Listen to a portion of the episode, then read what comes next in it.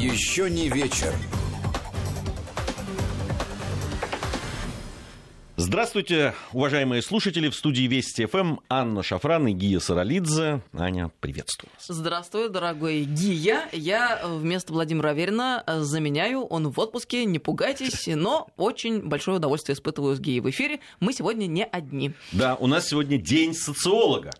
Валерий Федоров. Мы все втроем будем испытывать удовольствие. Валерий Федоров, генеральный директор э, Всероссийского центра изучения общественного мнения, научный руководитель факультета социологии и политологии финансового университета. Приветствуем вас, Валерий. Итак, э, начнем с лидерства. Э, есть такой опрос в веренной вам организации, и там вот лидер глазами россиян изучался. Я правильно понимаю, что основной ну, как бы посыл этого опроса было как раз гендерное, да, такое, как россияне относятся к мужчинам-лидерам, женщинам-лидерам и так далее.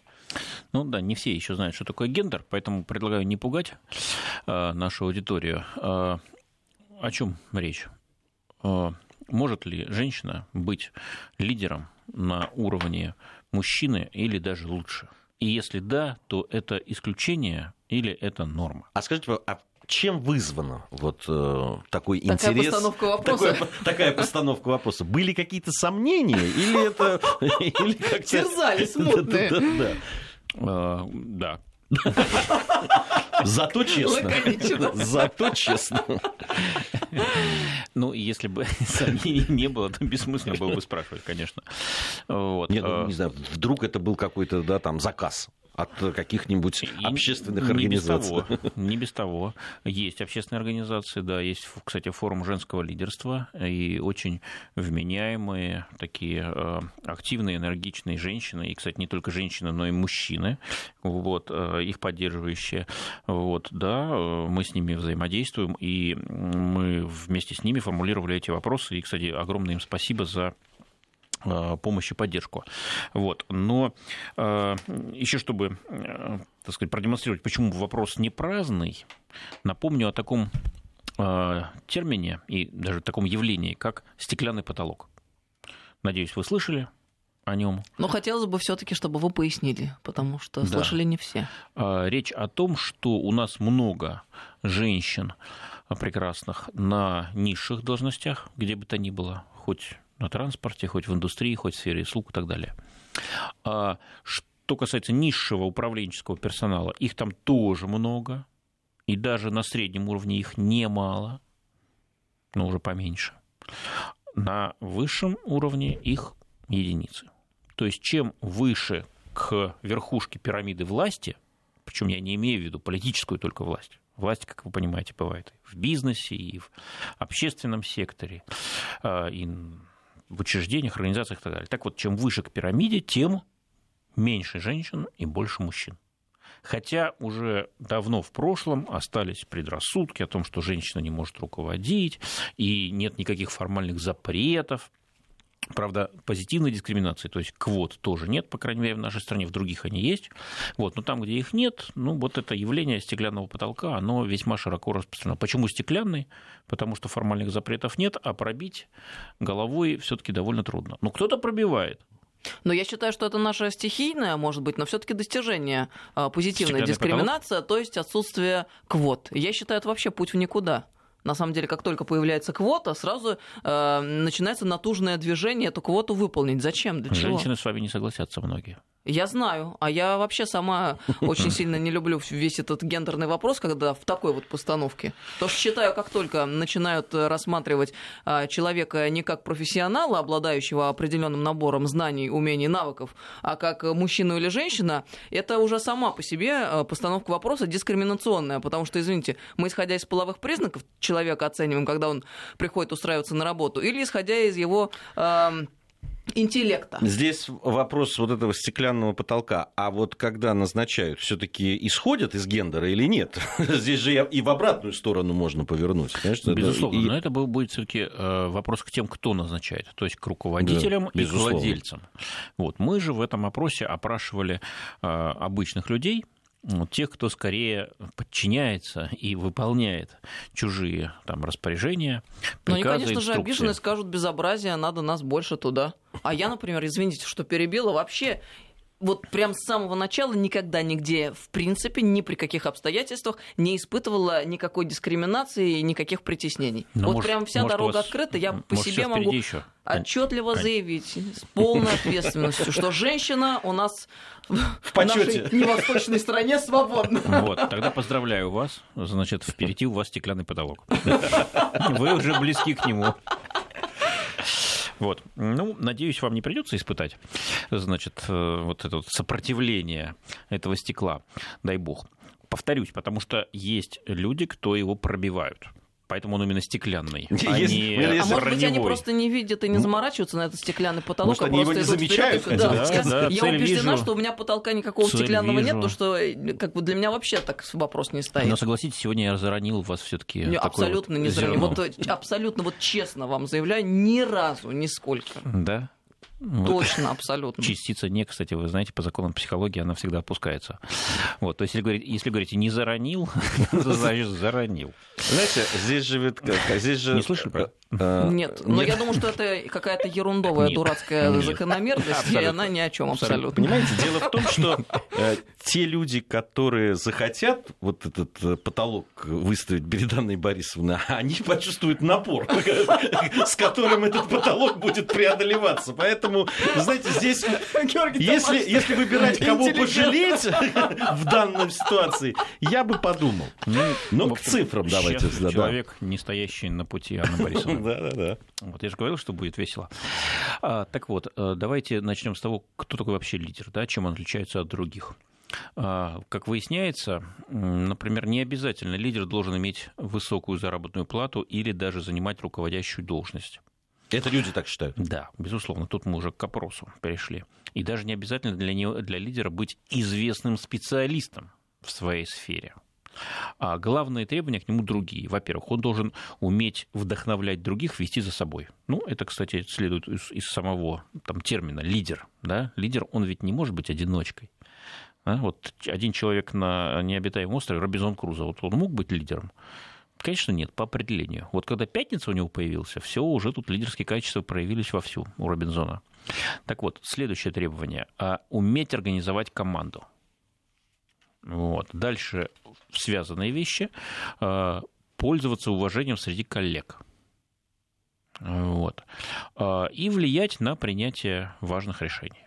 Потому что лидер не обязательно должен руководить, не обязательно должен инструктировать, приказывать, назначать, но он обязательно должен влиять. То есть от него должно что-то зависеть. Вот как видят лидеров наши люди, и тут э, есть э, некоторые различия гендерные, вот уже, извините, опять употребляю это слово. Я очень люблю. Вот, да, да, но они очень незначительны. То есть более-менее ровная картина э, и среди наших мужчин, и среди наших женщин прекрасных, что касается лидерства. А теперь следующий вопрос. А связан ли как-то пол да, с лидерством? Кто больше предрасположен к нему, мужчины или женщины? Вот, и здесь сюрприз-сюрприз. Вот, э, целых 8% считают, что женщины больше предрасположены к лидерству. А те, кто считает, что к лидерству больше предрасположены мужчины, ну, конечно, больше, а, аж в 4 раза, 32%. Но абсолютное большинство, 58%, и это, я считаю, хорошая новость, о которой мы обязаны сообщить сегодня городу и миру. Вот, 58% опрошенных россиян считают, что пол не имеет значения в плане лидерства. Имеют значение другие, э, так сказать, характеристики. Качества. Да. Вот. Кстати, это очень важно, потому что, э, так сказать, гендер, ну, все в нашем мире расплывчато, пластично, но все-таки э, гендер... Особенно в постмодерне 21 века, Да, гендер мы не очень меняется, рады. так сказать, достаточно редко все еще пока. Это Вот. подождите, пройдет пять лет, все будет иначе. Посмотрим, вот, как оно все будет. Но, в принципе, э, даже по статистике, конечно, это меняется, этот фактор меняется существенно реже, чем другие. Да? То есть, вот как говорят, есть характеристики дескриптивные, есть аскриптивные. То есть, аскриптивные – это те, которые не поменяешь, а дескриптивные это вот которые можно еще поменять. Вот очень хорошо, что э, лидерство, по мнению, опять-таки, 58% наших опрошенных, вот, они все-таки зависят скорее от того, что может поменять. Да, то есть получается, что лидер не обязательно тот, кто как уже в колыбели является лидером, да, как Геракл, как известно, да, значит, э, по мифу в своей колыбели младенческой задушил уже двух змей и всем показал, значит, что у него великолепное будущее. Э, Гера прислала змей, чтобы они его, значит, это самое съели. Вот, не получилось. А, а все-таки, значит, может что-то, можно что-то менять. Вот, развивать в себе, например, лидерские качества, учиться значит, вдохновлять людей, влиять и, в общем, мне, мне вот нравится, идти к лучшей жизни. Я посмотрел таблицы, и э, на первом месте там вот уметь вдохновлять других людей, да, среди тех качеств, которые важны для лидера. Но мне нравится, что так ответили 52% мужчин и 70% женщин. Для женщин важно, чтобы их вдохновляли. Безусловно. Вот. Ну, для... на самом деле, для каждого э, человека Для мужчин важно 50% просто... тоже, знаете, просто, просто, может быть, мужчины Безусловно. меньше склонны об этом говорить. Вы? Иногда, быть, да. да.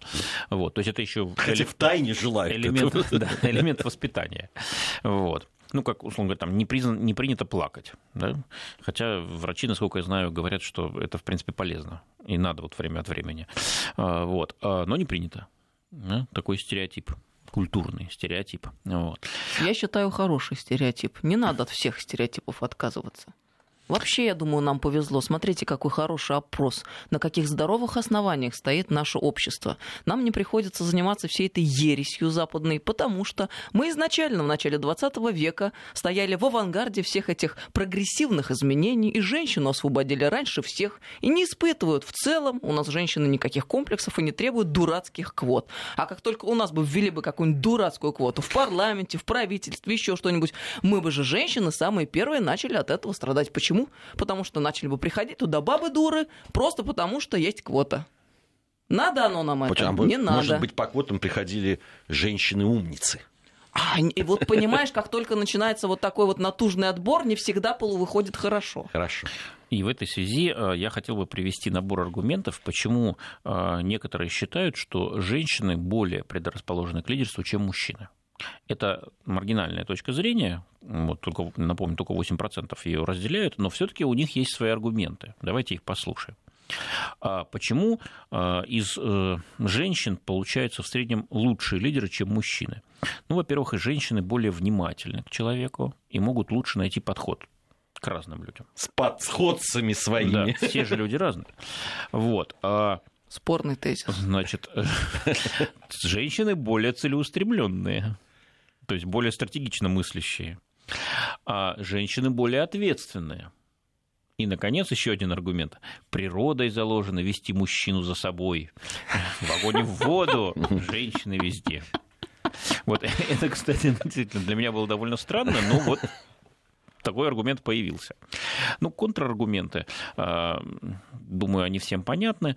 А, почему среди мужчин больше лидеров сильных, чем среди женщин, и почему они больше предрасположены? Вот самый частый аргумент – это «так принято».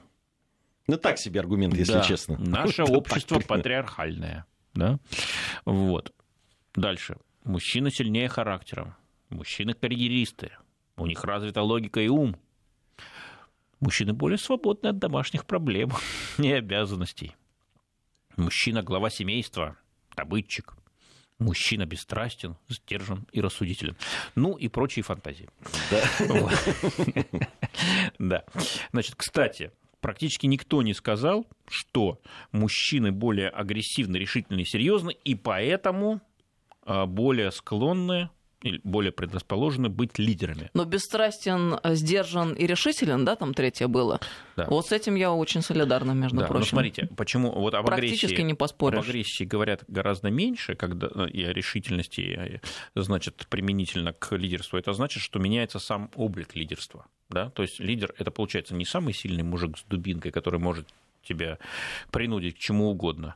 Вот. А это который бесстрастно сможет расставить все по полкам и принять правильное решение в холодном уме Меня, честно говоря, расстроило вот то, что на первом месте э, так принято. Ну вот это правда, это вот аргумент, это, это на самом деле это же ведь своеобразная квота. Да, это квотирование. Mm, да, наверное, то есть, ну, как, ну, ну так что сказать, делать? да. Так принято. Ну, надо же на- найти где-нибудь А- а меня мужчину А подходящего. меня, наоборот, порадовал этот, э, то, что он самый частый. Потому что, смотрите, если говорят «так принято», значит, никакого другого логического объяснения нет, и значит, это рано или поздно изменится. Потому что общество наше меняется. И то, что не основано на каких-то серьезных механизмах, да, а просто вот на привычке, а, обязательно изменится. Да, мы когда-то привыкли с вами привык, э, привыкли говорить из телефонов автоматов. Помните такое э, время, которое сейчас только вот по песне «Плачет девочка в автомате» Было дело. значит, да, фигурирует. А сейчас что? Вот они где-то еще стоят, но Так у нас туда же не заходим. стояла задача избавиться от разговоров по телефону автомату, это Не произошло стояла. стихийно само собой. А вот мне даже интересно стало сейчас, Валерий, вы рассуждаете, а вам-то это зачем, мужчинам? Вы-то что так Мы хотим беспокоитесь? разделить ответственность. А, это аргумент. А я думала, это вы хотите такими хорошенькими показаться. Мол, мы такие вот беспокоимся, ратуемся за женщину. Ну, Зачем это? Почему? Не, ну согласись, вот аргумент мне не нравится. Может быть, я и хотел бы, чтобы мужчины, в общем, все признали, что мужчины более лидеры, но не потому, что так принято в обществе, Да. а потому, что сильны характером. Это там, в тебе твоя э, грузинская э, сущность, Ген, да, Развита логика и ум, мне, нравится. нравится. Вот это. И еще А так, так, то есть э, Гию назначили, значит, каким-то начальником. Ну, Почему? Да так принято. Знаешь, как-то, как-то это унизительно, честное Согласен. слово. Согласен. Кстати, в этой связи. А как лично вы относитесь к тому, что женщины становятся руководителями? Такой вопрос мы задали. И отдельно ответы собрали по мужчинам и по женщинам. Ну, 58% женщин позитивно относятся к тому, что женщина становится руководителем. Только 3% негативно. Еще 39 з- нейтрально. У мужчин противоположная история. Негативно тоже очень мало, только 4%, но позитивно 36%. Нейтрально 59. То есть получается, что в принципе женщина-руководитель это нормально, но для женщин это еще и хорошо, а для мужчин это скорее нейтрально. То есть все равно есть вот такой определенный дисбаланс в отношениях. Надо это иметь в виду.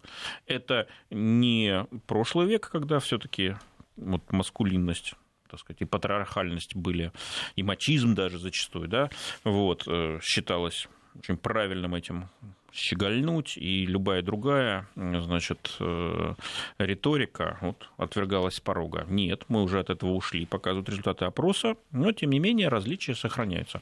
Кстати, может быть, это и неплохо. все таки мы же разные существа, мужчины и женщины. да? Это хорошо, Валерий. Мы пестуем это, мы бережем. Мы вообще за то, чтобы это осталось очень плотно в нашей жизни. А вы, и кстати, никуда от- не испарилось. Мы говорите? боремся с этим тлетворным влиянием Мне Запада. нравится вот это Безобразие мы. Мы, них. Мне нравится это мы. Конечно, Гея. Георгий Тамаш. Я вас поддерживаю, Анна Как так, Георгий Тамаш? От вас я не ожидала Почему? таких странных позиций. Я почему по нормальной позиции, я говорю, мне Нет, нравится, нет, мы, это мы. мы островок стабильности, ковчег ценностей. Да, никуда это не денется. Победа будет за нами, и наша миссия сберечь, сбережем. А, И тогда, тогда про анклавы, так сказать, про последние какие-то вот островки, а, значит, вот этой патриархальности, а, нужно ли их все-таки сохранять? Может быть, есть какие-то сферы, а, куда все-таки, ну, не надо руководителям женщин? Ну, например, там командовать атомной подводной лодкой. Вот, стоит ли женщине? Вот в Америке считают, что вполне стоит. Там уже есть такие прецеденты.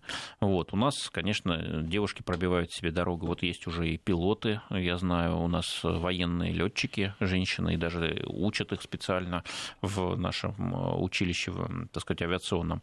Но вот, может быть, есть все-таки какое-то вот такое содержательное, да, а, значит, э, понимание, куда им стоит идти, а куда нет.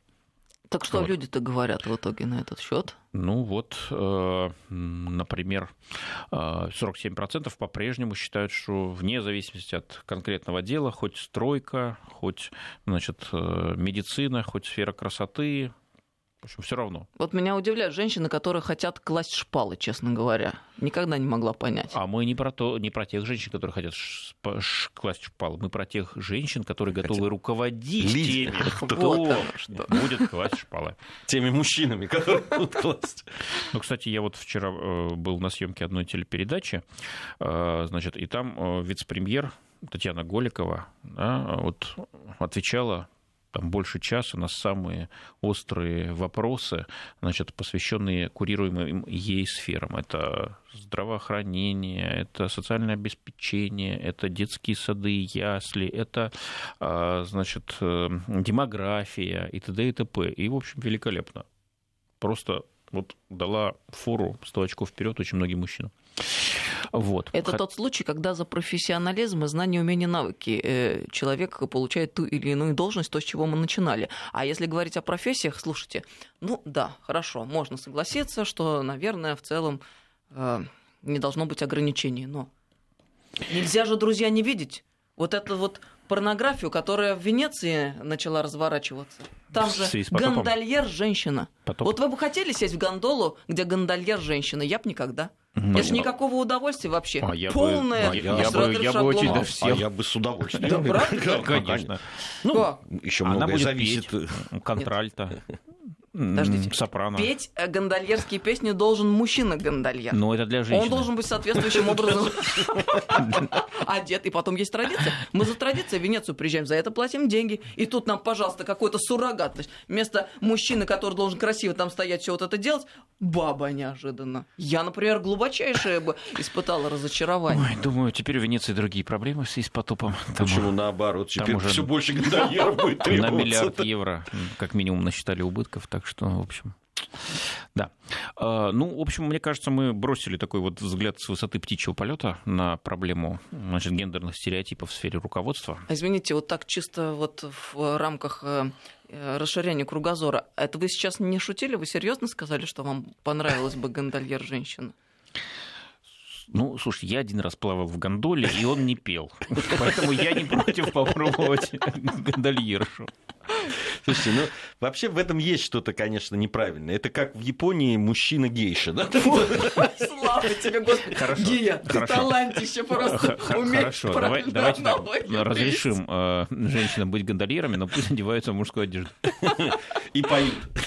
Главное. Потому что набрали всяких по объявлению, они не поют. И вообще...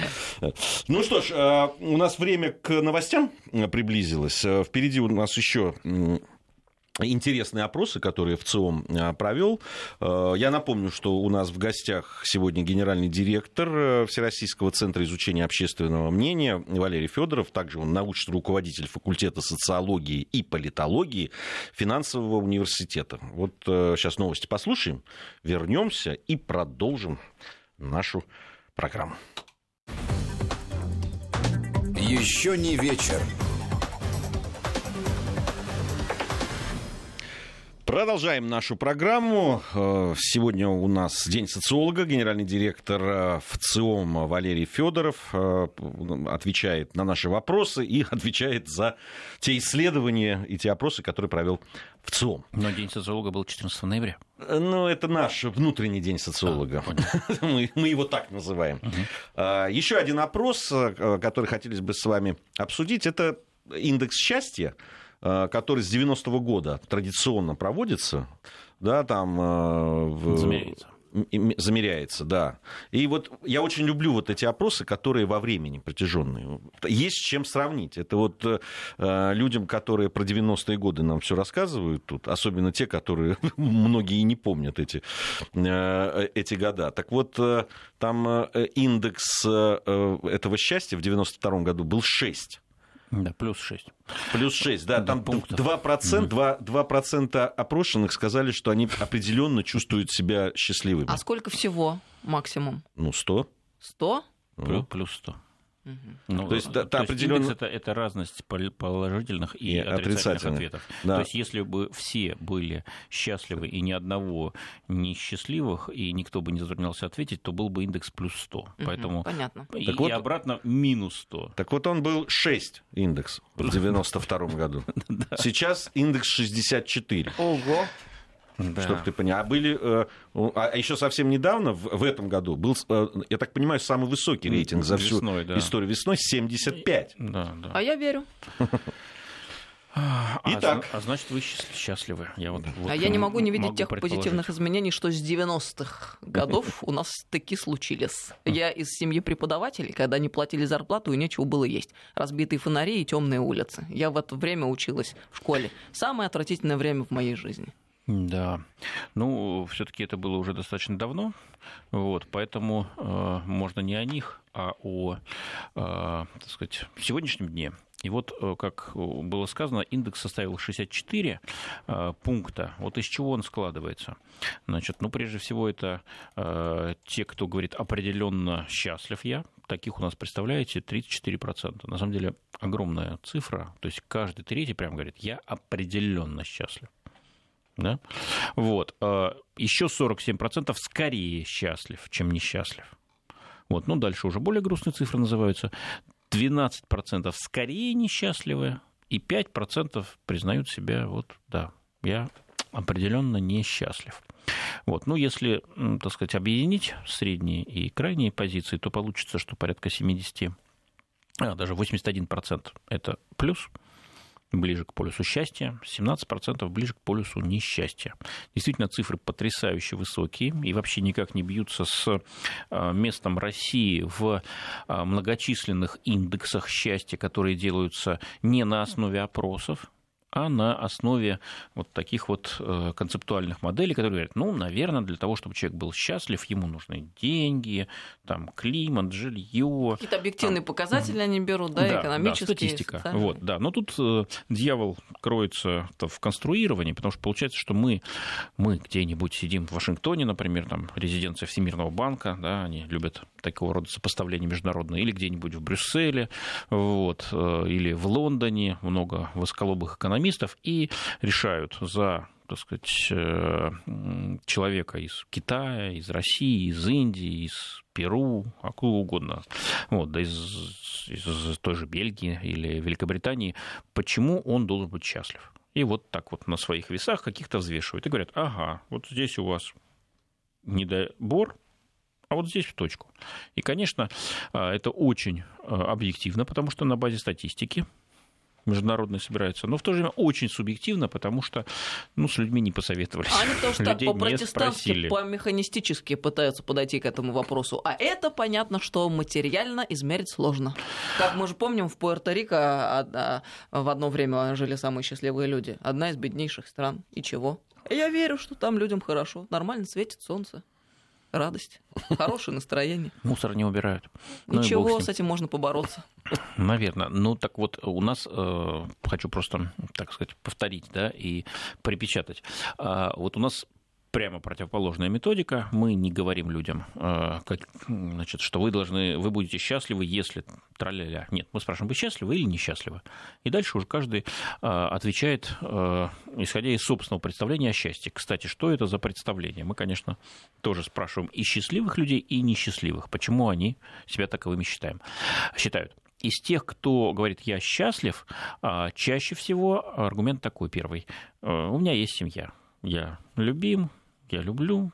В общем, э, так сказать, я в этом коконе защиты, поддержки, тепла.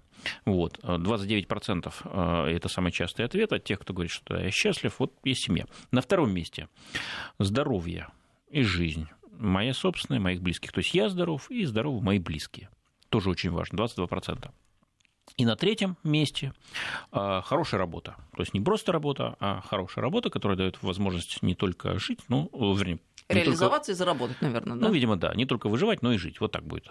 А, так сказать, наверное, а, правильнее сказать. 13%. Кроме того, у счастливых людей, как правило, есть дети. Вот. Их материальное состояние они сами оценивают как среднее либо хорошее. У них решен жилищный вопрос. И они, так сказать, чувствуют стабильность, спокойствие, а личную жизнь свою характеризуют как благополучную. Вот портрет счастливого э, россиянина осени 2019 года. Посмотрим другой полюс. Те, кто э, считает себя несчастливым или нам говорит, что он несчастлив. Тут на совершенно другая картина. Вот мы помним, да, что материальный фактор у счастливых людей на третьем месте, пропуская вперед семью и здоровье, а здесь он на первом месте. То есть самый частый ответ, его дают 15% от тех, кто признал себя несчастливым, говорит, у меня материальные трудности, поэтому не могу быть счастлив. А, это, кстати, этот а, ответ в группе несчастливых, он а, значит, все время на первом месте, а сейчас он даже чаще говорит, чем раньше. Вот. На втором месте, вот для меня это было, кстати, действительно большим удивлением, вырос, вернее, оказался фактор, который вообще не связан с личной и частной жизнью человека. Смотрите, все, что до этого мы значит, видели в качестве аргументов, это все про, про меня, про человека. Неужели геополитика да. сейчас будет? Плохое положение дел в стране. Ого. Вот. Ну, возможно, и вокруг нее, да, на ее границах, но плохое положение. То есть люди несчастливые – это те, кто значит, в целом оценивает ситуацию в стране негативно. Вспоминается знаменитая речь отца Дмитрия Смирнова. «Сынок, ты в аду!» Ну, видимо, да. Ну, и вот только после этого идут плохое состояние здоровья, но об этом говорят реже. Вот. То есть вот такие два полярных значит, э, у нас портрета счастливых и несчастливых людей, но повторюсь, что, к счастью, а, людей счастливых у нас существенно больше, чем несчастливых. Вот, правда, последний опрос, он у нас был ноябрьский, мы его так и назвали, осенняя хандра – или индекс счастья на фоне осенней хандры, он показал, что чуть-чуть меньше стало счастливых по сравнению с предыдущим опросом. Он был весенний, в марте, тогда счастливых у нас было 85, э, сейчас, повторюсь, 81. Несчастливых, соответственно, было 11, э, сейчас у нас их порядка 17. Валерий, я прошу прощения, понимаю, что вы занимаетесь Россией, но тем не менее, а какие-то аналогии или сравнения можно проводить э, со странами Запада? Там как со счастьем-то у них? Наверное, можно проводить, но вот не буду значит, изображать из себя знатока. Вот, по-разному там. Вот, давайте. Ну, то есть мы можем сказать, что у нас дела не то, что не так плохие, а мы прямо в передовиках производства? Ну, если бы в этих странах э, наша методика использовалась опроса, вот, я уверен, что мы были бы э, впереди. Почему? Потому что вот наши э, друзья-враги экономисты, они вопросами счастья же тоже озабочены, и они выявили корреляцию определенную. То есть при росте материального благополучия уровень счастья растет до определенного момента. Потом выходит на плату, а потом начинается хандра, нужно дело, как у аристократа 19 Нет, века потом, в потом, литературе. Потом Золо... начинает снижаться. Века золотого. То есть, ну, психологически это понятно. Да. да. То есть после определенного уровня дополнительные деньги не приносят счастья, а наоборот приносят заботы, какие-то мысли о будущем вот, или о прошлом. В общем, не в деньгах счастья а для всех, кто достиг определенного уровня. А, то есть, ну, точно не, э, э, не вот в это, не, не, счастье не в деньгах, а в их количестве. Значит, все-таки вот вторая часть, со второй частью вы спорите, как социолог, я так понимаю. Да, по достижению определенного количества уже другие а факторы, другие аспекты, другие сферы нашей жизни выходят на первый план. Про другие сферы нашей жизни. Давайте перейдем к следующему э, опросу. YouTube телевидение 21 века, вот так называется этот опрос, а, то есть выяснял э, Всероссийский центр изучения общественного мнения, как э, относятся именно вот такому интернет да, э, смотрению и так далее. И очень любопытные, на мой взгляд, цифры получились. В 25% да, Э, смотрят. Нет, если про цифры, то, смотрите, у нас все-таки все YouTube это интернет. Да. Это специальный вид интернета, но при этом все более и более расширяющийся, э, расширяющийся, да. То есть все больше и больше э, интернет-аудитории ходит в YouTube, ну либо какие-то другие сервисы, там есть RuTube, например, да, так другие национальные, но все-таки YouTube лидирующий. Но при этом не надо забывать о том, что все-таки есть та группа населения, пусть она и не так велика уже сегодня, как раньше, которая интернетом либо не пользуется вообще, или пользуется, ну, там, примерно там, раз в полгода, ну, то есть ни о чем. Вот эта группа есть. У нас в данном опросе она тоже представлена. 22% Соответственно, те, кто пользуется чаще, чем раз в полгода, и с кем имеет смысл говорить вообще, это 78%. И вот как эти 78% раскладываются. 20% не пользуют, вообще не ходят в YouTube, 25% там сидят каждый день, еще 19 несколько раз в неделю, 8 несколько раз в месяц, ну, 6% эпизодически, но не менее одного раза в полугода. Ну, понятно, что здесь точность такая условная, потому что ну, в такого рода э, опросах, конечно, припоминание фактор очень сильно работает. Вот, может, он и три раза в полгода ходил. Вот, ну, бог с ним. Значит, что обращает на себя внимание? Четверть населения России в возрасте 18 лет и старше, а это мы еще не опрашивали тех, кто моложе, ну, кто тоже в интернет ходит. Я предполагаю, что там цифры будут побольше. Ну так вот, все-таки в четверть взрослого населения России практически каждый день сидит в YouTube. Вот. И еще 19% несколько раз в неделю. То есть получается, что вопрос о телевидении решен. Телевидение не просто есть, оно будет. Вот. И, видимо, будет жить долго. Вот. Но в основном в интернете.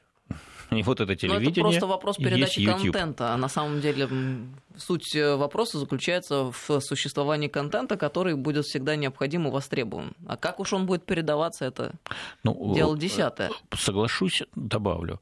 Все-таки это специальный контент, это видеоконтент. Вот. И получается, что он э, сегодня выигрывает у, э, ну, скажем так, движущейся картинки выигрывает у статичных. Нет, есть, о том и речь, да, я просто YouTube тому, выигрывает у Инстаграма, Потому что говоря. не будет э, той ну. ситуации, когда нам говорили, подождите, вы все тут со своим телевидением, э, интернет вас убьет. Да никогда. Есть контент, он продается, он интересен, он востребован. А все остальное это способы передачи контента. Ну да, здесь вообще, э, если вот э, э, свое мнение можно мне высказать по этому поводу, э, понимаете, на самом деле сейчас технически да, все так быстро развивается, да, там, э, вспомним, если мы вспомним там, носители, которые были, да, даже, даже те же видеоносители, да, там, начиная от битакамов там, и так далее, да, которым пользовались это, и как мы быстро пришли к цифре, и, а сколько тупиковых было, всяких i8, там, Edition и так далее, которые просто э, куда-то заходили и тут же умирали там, через несколько лет буквально. Вот. Э, наверное, что-то подобное и в интернете может э, происходить. Сегодня это один одна способ доставки, одна да. платформа, завтра придумают что-то более да, там, э, интересное, более качественное, быстрое там, и так далее, ну, будет, будет что-то другое. Ну, Даже да, в силу вот сейчас... политических причин, я прошу прощения, как мы наблюдаем сейчас ситуацию с Твиттером, который регулирует и включил алгоритмы, препятствующие распространению хороших новостей из России и про Россию. Это же реально есть. А это означает, что аудитория оттуда будет постепенно уходить в какие-то другие, более лояльные э, к себе площадке. Или не будет. Вот. Ну, будет. Ну, посмотрим. А, я вот просто добавлю, да, появляются и альтернативы YouTube, а, но которые работают тоже с видеоконтентом. Да. Вот сейчас самое модное, это, понятно, TikTok. Вот. Значит, такой, он сейчас вот на волне роста. А, но смотрите, и другие социальные сети, которые до этого были, скажем, преимущественно текстовыми, речь о Фейсбуке, да? Вот, они, понимая угрозу, все-таки тексты уходят, буквы уходят, вот, они уже вводят сторис, начинают их там продвигать, то есть они тоже постепенно двигаются в сторону видеоконтента. Вот я бы на это обратил внимание, первый важный момент, что вот мы в целом начинаем а, значит, вот, э, двигаться в сторону видеоконтента, удаляясь от э, текстовых и вот статичных Но вы изображений. Вы в виду именно интернет, потому что телевидение давно, в общем, видеоконтент распространяет. Безусловно, но, ну, как, тут... но когда э, родился э, интернет и когда там Web 2.0 возник, там вот этого не было, там было очень мало. Видео, понятно, были другие каналы, более узкие, и трудно было доставлять Совершенно этот сигнал. Да, Сегодня у нас да. широкая полоса, технически, да, и видео пошло туда, и он, оно даже вытесняет, как я уже говорил, другие, ну, прежде всего, текстовые форматы. И второй момент, все таки речь о конкретной совершенно платформе шла, о YouTube, вот, которая принадлежит конкретным людям, зарегистрирована в конкретной стране, управляется по определенному законодательству, и сейчас мы видим, что 25% россиян каждый день сидят на этой одной всего лишь платформе. Вот. Я не говорю, что само по себе это какой-то ужас, ужас, ужас, но это вот, безусловно, надо к этому присмотреться и подумать о том, как вот мы будем жить в прекрасной России будущего с этим. А в прекрасная Россия будущее должна заняться вопросом регулирования, потому что мы понимаем, те люди, которые там в политике и политикой занимаются, и с этим связана профессия, видят, какого рода реклама выдается каждый раз, когда ты пытаешься какой-то ролик посмотреть. Мне очень интересно было в, ну, э, распределение как раз, что смотрят. Вот это, на мой взгляд, очень важно. А, да, вот э, из всех опрошенных, там, наибольшие, там, 30%, они смотрят э, фильмы, музыку, да, там, что-то вот касающееся этого. 23 находят юмористические всякие там ролики и так далее. А, на, на третьем месте неожиданно для меня это семья, дом, воспитание детей. Вот почему-то именно там. Вот. Ну, потом идет фитнес, и только вот после всего, после фитнеса, общественно-политическая жизнь. Как Но это, это, видимо, связано, потому что все-таки это молодые люди э, в основном, да, которые главные пользователи. Э, ну, вот как сварить, э, не знаю, грибной суп? Вот.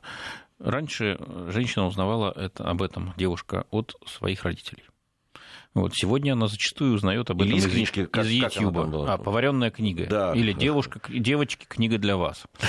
Вот, даже такая была. Большая какая-то книга. Вот. Сегодня зачем? Сегодня зашел в YouTube и уже там как бы 10 руководств конкурирующих, как сделать вкусный грибной суп. Я, кстати, вот этого не понимаю, потому что для меня просмотреть видео, это значит затратить то количество по хронометражу, которое оно есть. А есть текст, быстро пробежал, сэкономил время, все сделал четко. Я вот как-то усомнилась бы в той тенденции, что видео вытеснит текст. Секрет. Открою секрет. Там можно мотать ролик. Нет, но все равно это неудобно. Мне надо промотать, подождать, когда реклама опять очередная пройдет и так далее. Нет, и значит, быстрый текст, вы не который можно воспринять. Это вот как сообщения голосовые, полное неуважение к собеседнику. Это по WhatsApp вместо того, чтобы написать буквами, отослать голосовое сообщение. Это значит, я должна его прослушать, затратить вот эти три минуты, вместо того, чтобы э, быстро и четко посмотреть и принять для себя решение. Безобразие полное. И вы еще говорите про то, что видео вытеснит окончательно текст. Да. Мы не согласны, мы будем бороться. Да. Значит, ну, вы же знаете, что есть люди... У нас много фронтов уже. Визуалы. Только за эту программу наметилось несколько. Есть люди визуалы, есть люди дигиталы, так называемые, да, ну, значит, те, кто тексты читает, в том числе и циферки. Вот. А есть, кстати, аудиалы. Вот. То есть у каждого человека есть свой предпочитаемый э, способ получения информации. Вот. И изменить это очень сложно. Вот. Я, например, тоже, так сказать, не понимаю людей, которые э, записывают звуковые сообщения, их отправляют, но я знаю и вижу людей довольно часто, которые это делают, и которые считают, что это нормально, удобно, приятно, принято так. А вот все другое нет. Ну, там, например, за рулем сидишь, еще и как бы смс какие-то набирать вообще бред. Вот, и а, к тому же аварийно опасно. Но это крайний случай. А так вот. вообще, друзья, это неуважение, когда вы отправляете голосовое сообщение в WhatsApp занятым людям. А мы, как правило, все очень заняты. Это просто безобразие. Это вам сказал Дигитал. Ну и надо подводить итоги. Минута у нас есть еще. Да. Э, итоги таковы, что э, социальный, так сказать, веб, вот, или веб 2.0 окончательно победил вот. Итоги такие, что а, произошла все-таки глобализация этого веба, да, то есть вот только наш поисковик Яндекс наш спасает. Вот. А что касается видео сервисов, то здесь наши аналоги YouTube пока, а может быть уже не конкурентоспособны, все мы туда ушли.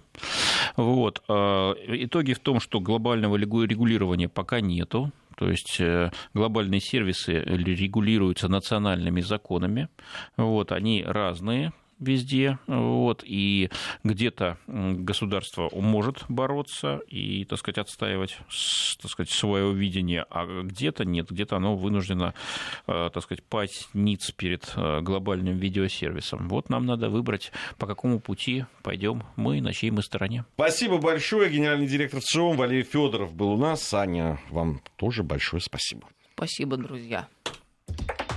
Еще не вечер.